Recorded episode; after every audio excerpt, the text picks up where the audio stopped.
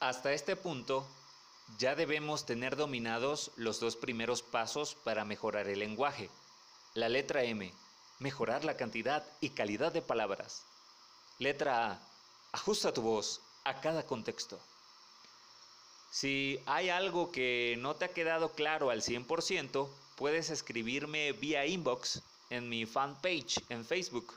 Búscame como Poeta Fora. Así nada más.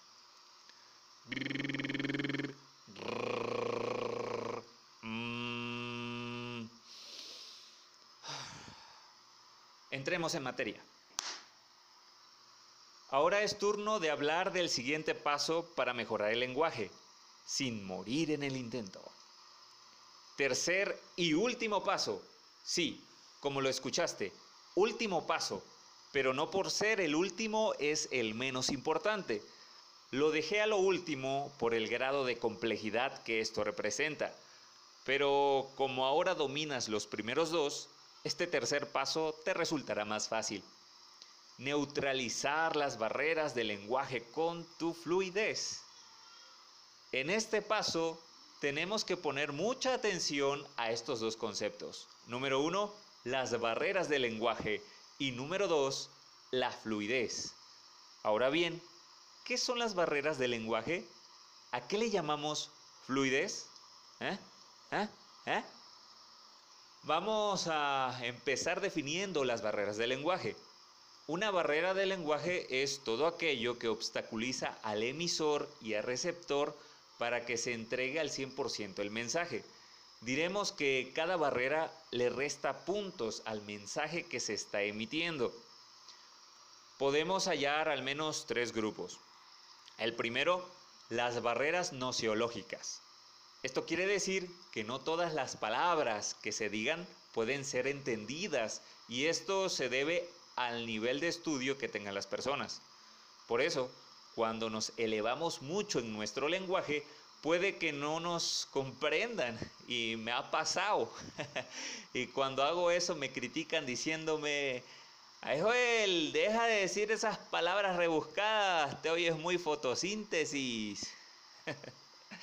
Bien, el segundo grupo son las barreras objetivas, concernientes al micrófono, al volumen, al escenario, las condiciones climatológicas, si están bien conectados los cables y el equipo de audio en general, etc. Y tercero, las, soci sociopsicológicas. Considero que estas son las más difíciles de sobrellevar. Aquí cabe recalcar que se incluye todos los temas tabú que tiene tu audiencia, todas esas ideas que se aceptan por antonomasia. Por ejemplo, hablar del aborto, mencionar un chiste, hablar mal del presidente de la República, tener comentarios en contra de la religión, en general, tocar esos puntos que insisten a la ansiedad. no todas las audiencias son iguales, así que tu deber es considerar cuáles son esas ideas que sí o sí debes abstenerte de tocar. Quizá en otra oportunidad hablemos de cómo tocar esos temas intocables para tener a favor a nuestra audiencia. Bueno, todo eso está muy bien, pero ¿con qué se come la fluidez?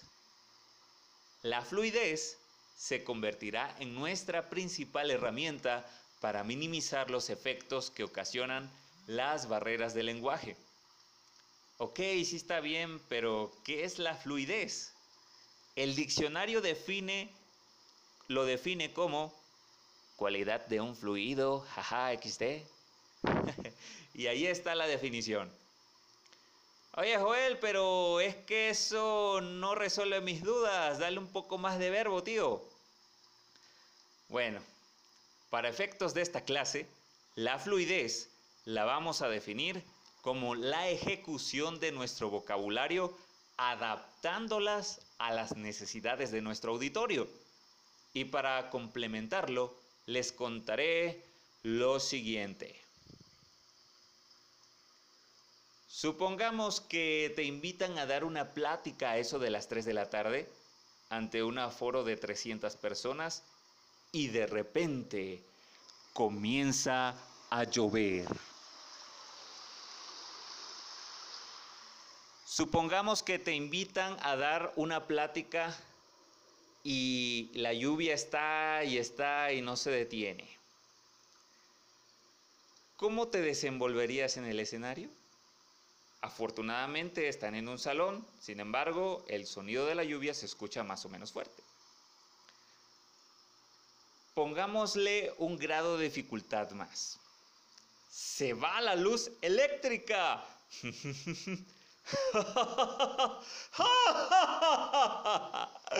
A ver, ¿qué haces? Te doy tres opciones.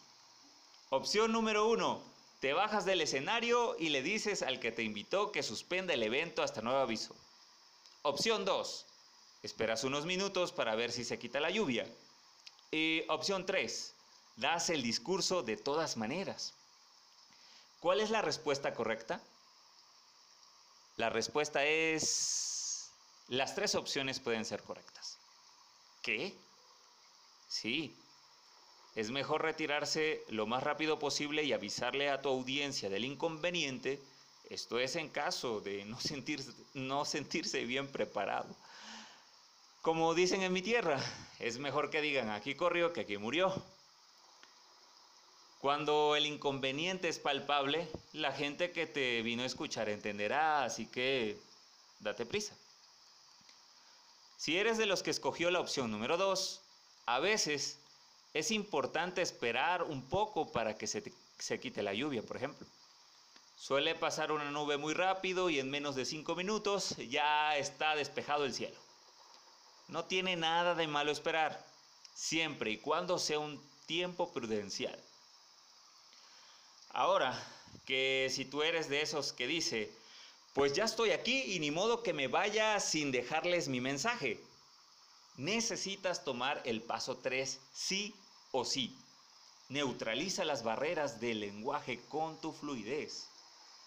Aquí tú ya debes dominar los tres pasos que te compartí en el acrónico MAN, M-A-N. Oye Joel, pero no nos has dicho cómo hacerlo con eso de la fluidez. Oh, es verdad. bueno, aquí van los ejercicios. Los dividimos en tres secciones. Sección 1, sección de trabalenguas. Sección 2, sección de frases idiomáticas. Y sección, sección 3, sección emocional. Sección 1. Ten tres trabalenguas que sean tu base y los vas a repetir en voz alta en tus ratos de ocio. Y yo te recomiendo los siguientes. Eso sí, repítelos los lo más rápido y nítido posible. El arzobispo de Constantinopla lo quieren desarzobispo constantinopolizar. El que lo desarzobispo constantinopolice, un buen desarzobispo constantinopolizador será. Tres tristes tigres tragaban trigo en un trigal en tres tristes trastos. En tres tristes trastos tragaban trigo en un trigal tres tristes tigres. Y camarón caramelo, caramelo camarón.